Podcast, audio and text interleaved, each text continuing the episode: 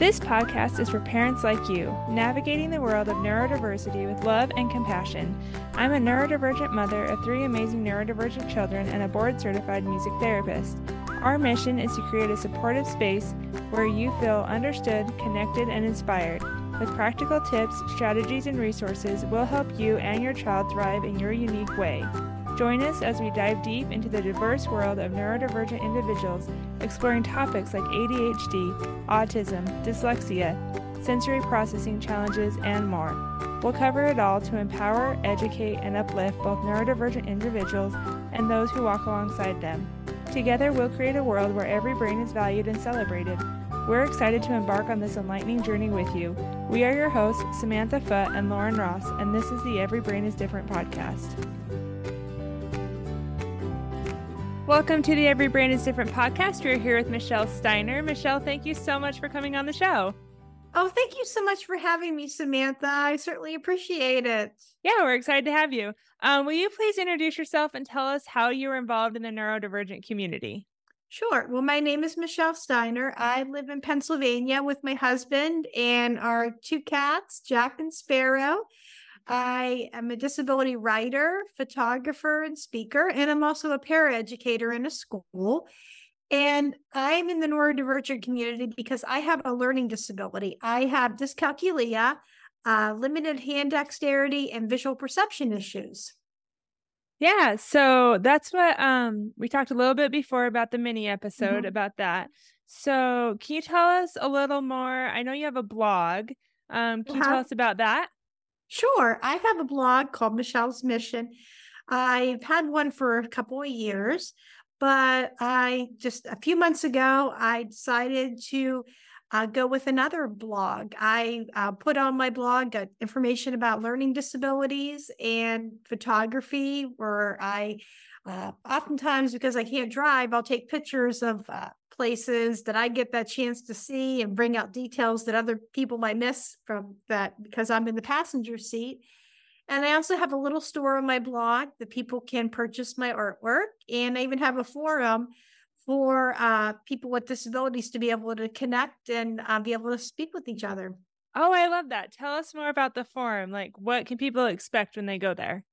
Yes, the forum, I either have a question, usually like for the month of July, it was about disability pride. So it was one, what does disability pride mean to you?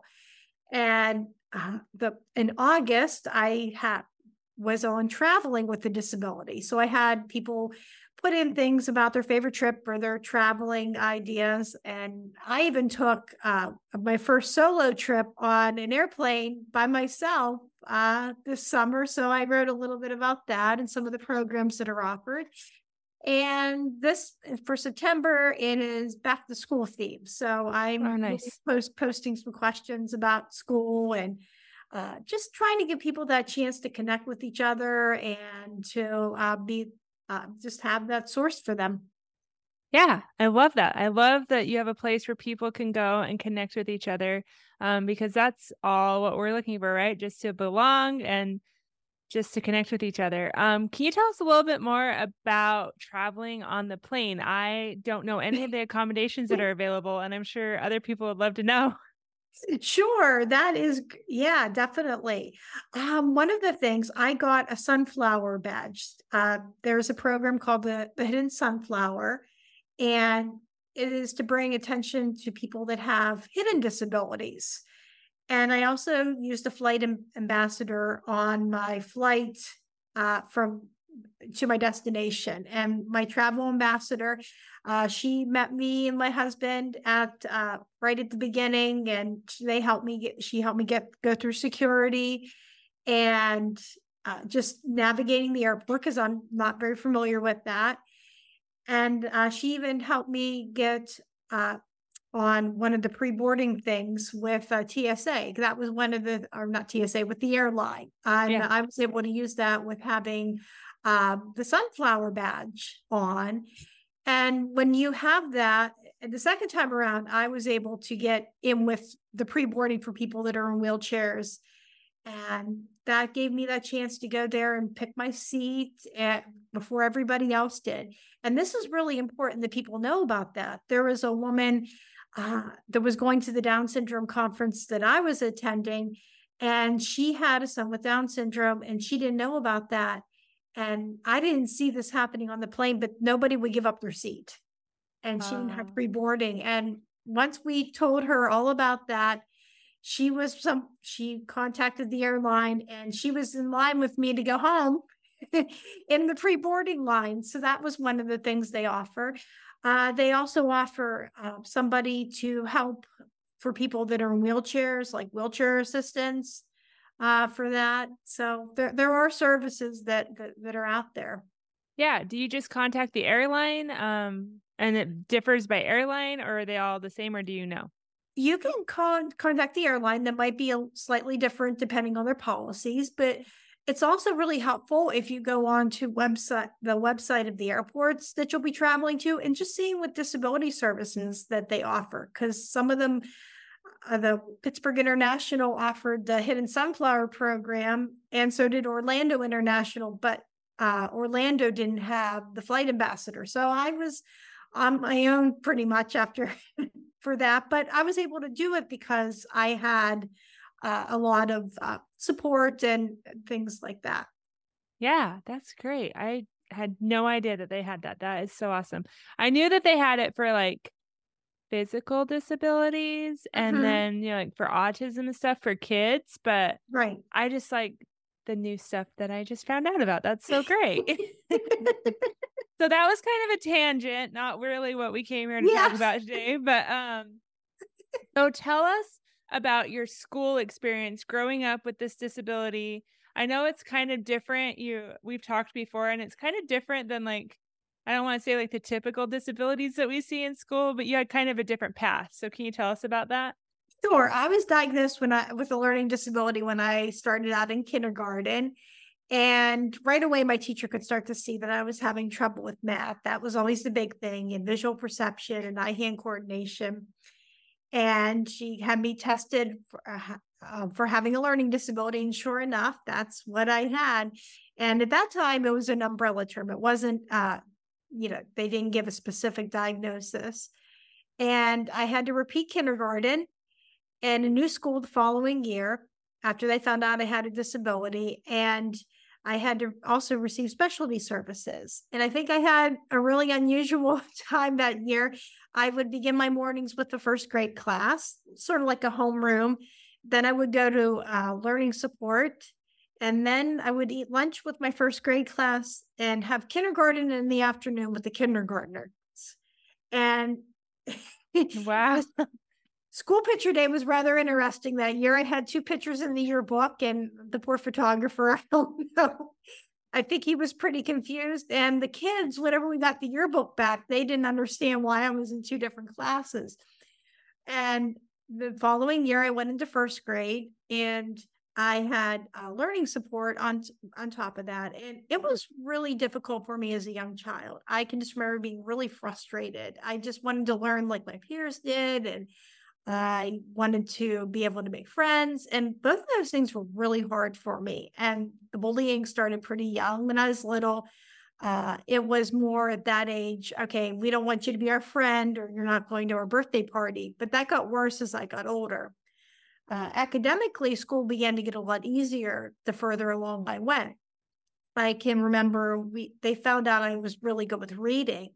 So I was in regular ed, science, social studies, and in a reading class eventually. And by the time I was in 9th grade, I was in all regular ed classes except for math and for a resource room. So those years were really tough. Yeah. But I think one of the hardest things too was a lot of people tried to limit me. I had a learning support teacher who didn't think that I could go to college because of my disability. She said, well, why don't we send you to vocational school? And nothing there really interested me. And if it wasn't for a student teacher, I don't know how far I would have went. She told me, you can go to college. You can do this because you know how to study. And sometimes that was the voice that I heard whenever things got really hard at school. Yeah. So you did go to college. Before we get to that, though, I want to ask about the bullying situation. So I know a lot of kids, like my kids have been bullied, and I know a lot of kids with disabilities get bullied. How would you what would you recommend to parents of how to handle that and how to talk to your child about bullying? I think what really helped me, especially when I got older, was I began to hang out with peers that went to a different school and were involved in a program. It was an art program, and that helped me because I could shed that reputation. But I think a lot of times it's trying to find ways for the child of how to deal with the situation. Sometimes if I have students that are going through a lot of this, I try to get them to be able to think of ways that they can handle that without giving the bully that satisfaction, but also address some of that isn't very nice. I can remember I had a student that I was working with, and she was getting picked on at her lunch table. And she didn't know what to do. So I said, well, we can go down and report that. But what I'd like to see that you might want to go try out some different lunch tables, but don't tell them about it. And if they ask you, just say, hey, I'm trying out some different tables. And that seemed to work for her because she eventually found her friends and a place to be able to belong to. That is really hard. You just feel for a lot of people that go through that. Yeah. So thank you. I just, I know it's a hard situation. Like as a parent, I don't know what to do. And so I appreciate some strategies that you just shared. So back to college, because you went there.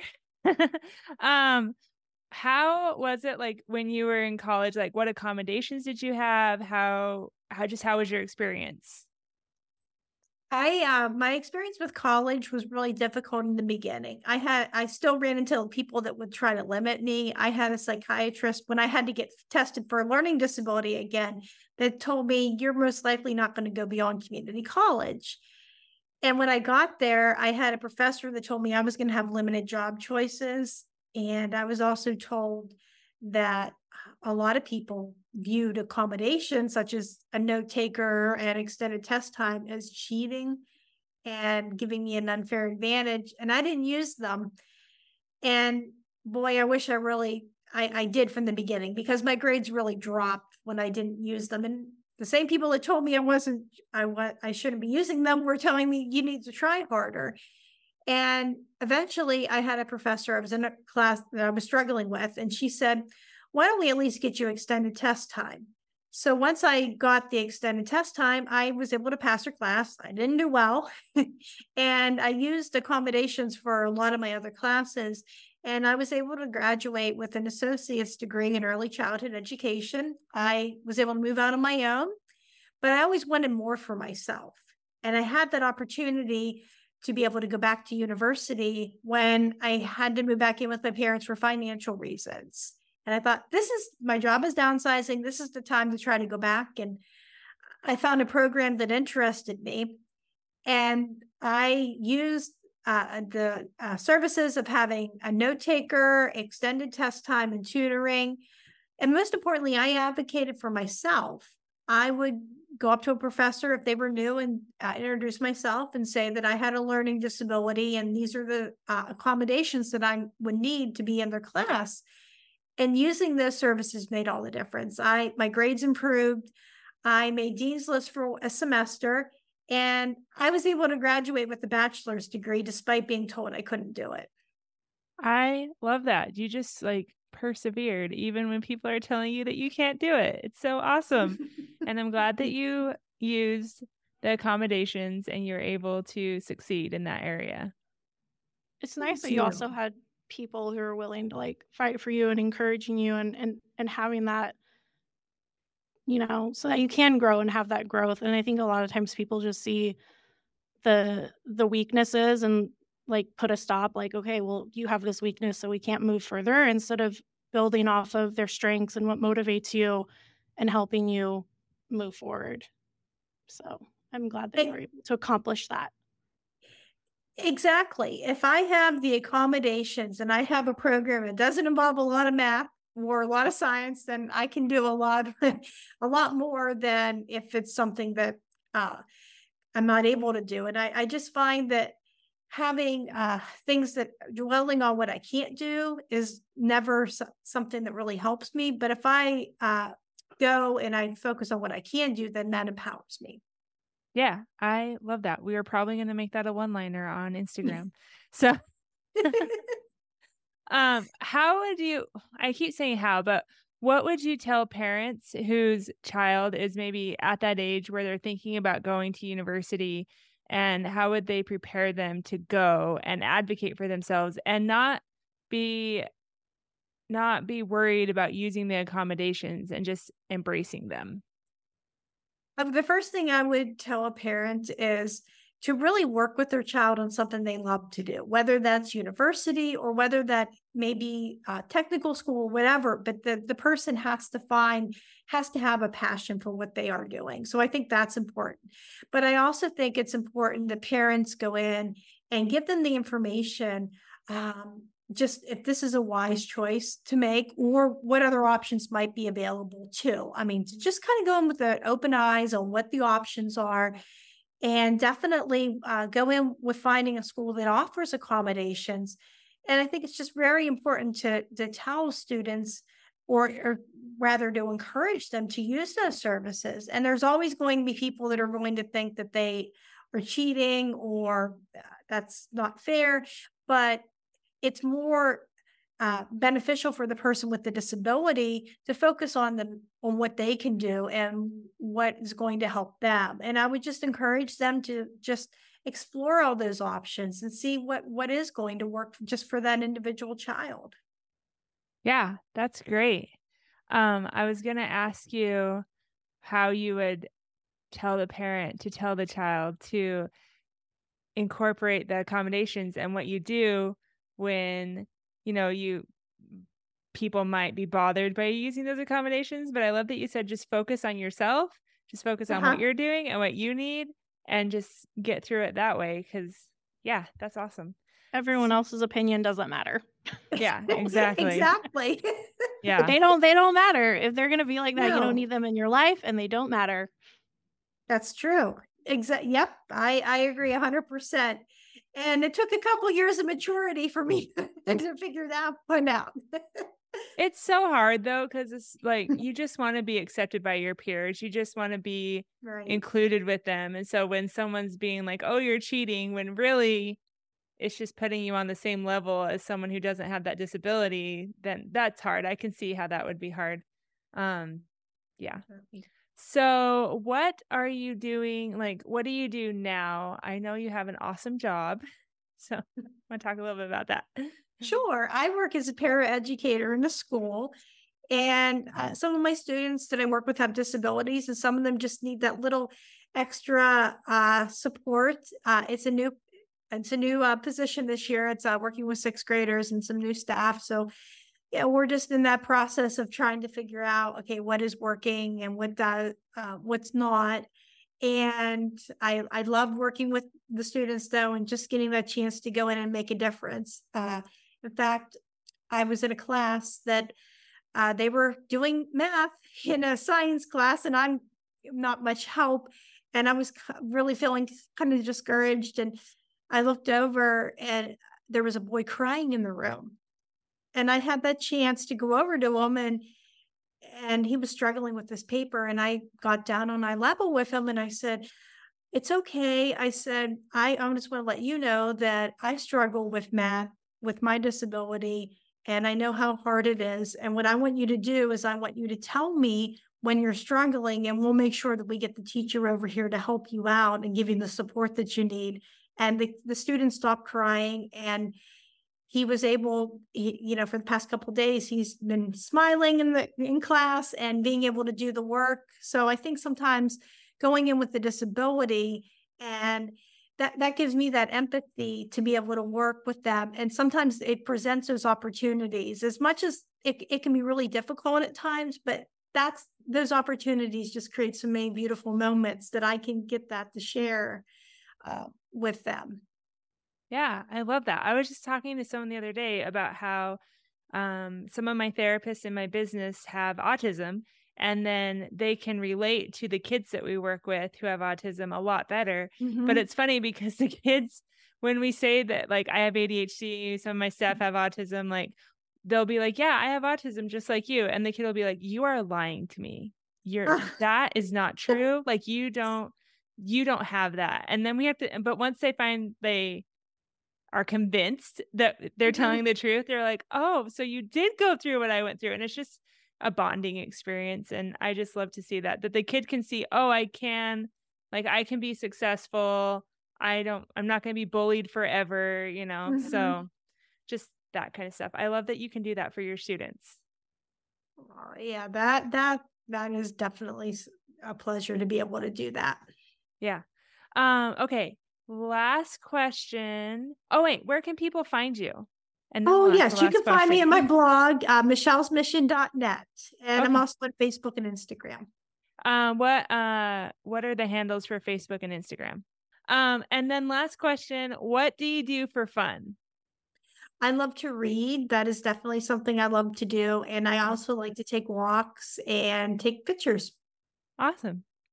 I love it. Well, thank you for coming on the show. I really appreciate your time. Well, thank you so much for having me. Oh, thank you so much. Thank you for listening to this episode. We hope the discussion on neurodiversity has provided you with support, understanding, and inspiration.